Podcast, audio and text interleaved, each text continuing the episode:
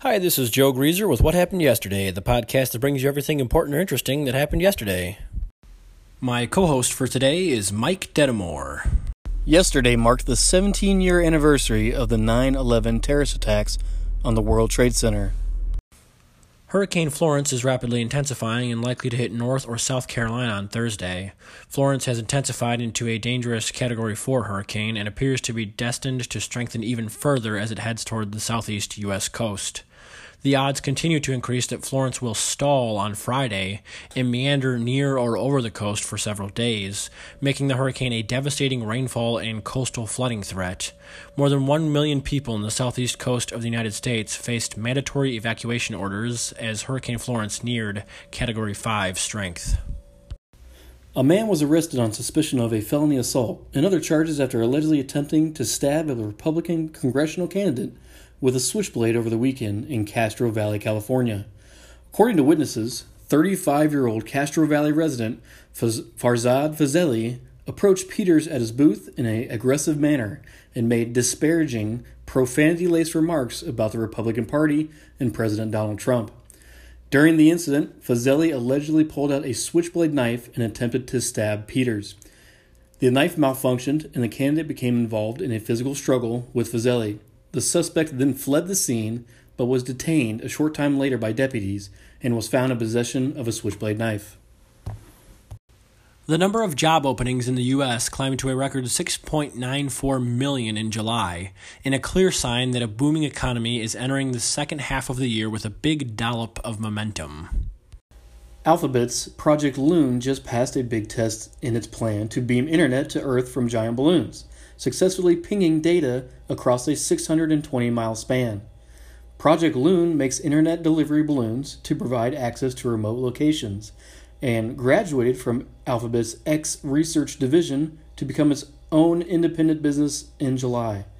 The balloons rally a single connection from a ground level link from one balloon to the next while moving and diverging.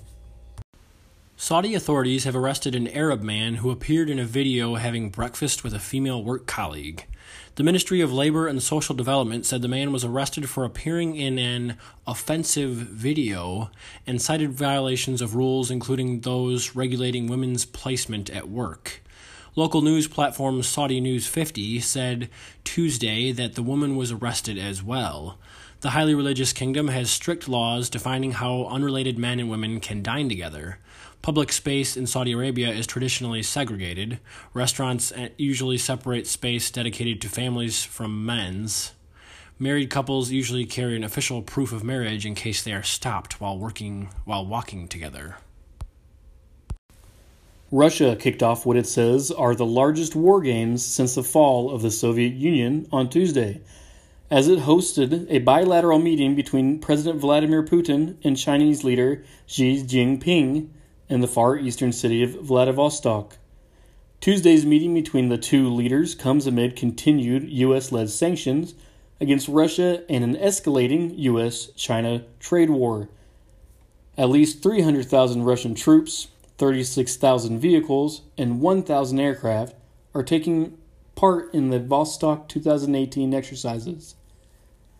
They'll be joined by thousands of troops from China and Mongolia. As the U.S. East Coast braces for Hurricane Florence, an even stronger super typhoon is barreling down on Southeast Asia, with Hong Kong and Macau square in its path.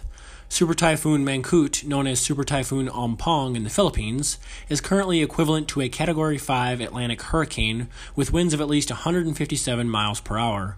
The Global Disaster Alert and Coordination System said in total up to 43.3 million people could be affected by the storm in the Philippines and southern China. Imprisoned former Brazilian President Luiz Inácio Lula da Silva abandoned his party's presidential bid on Tuesday weeks before an election in which he was considered a frontrunner. Running mate and former Sao Paulo mayor Fernando Haddad will take his place on the October 7th ballot, according to Lula's Workers' Party. That is what happened yesterday. If we missed anything important or interesting, head over to the What Happened Yesterday Facebook page and leave us a comment. If you like the podcast, leave us a review, subscribe to the podcast, and we'll see you tomorrow.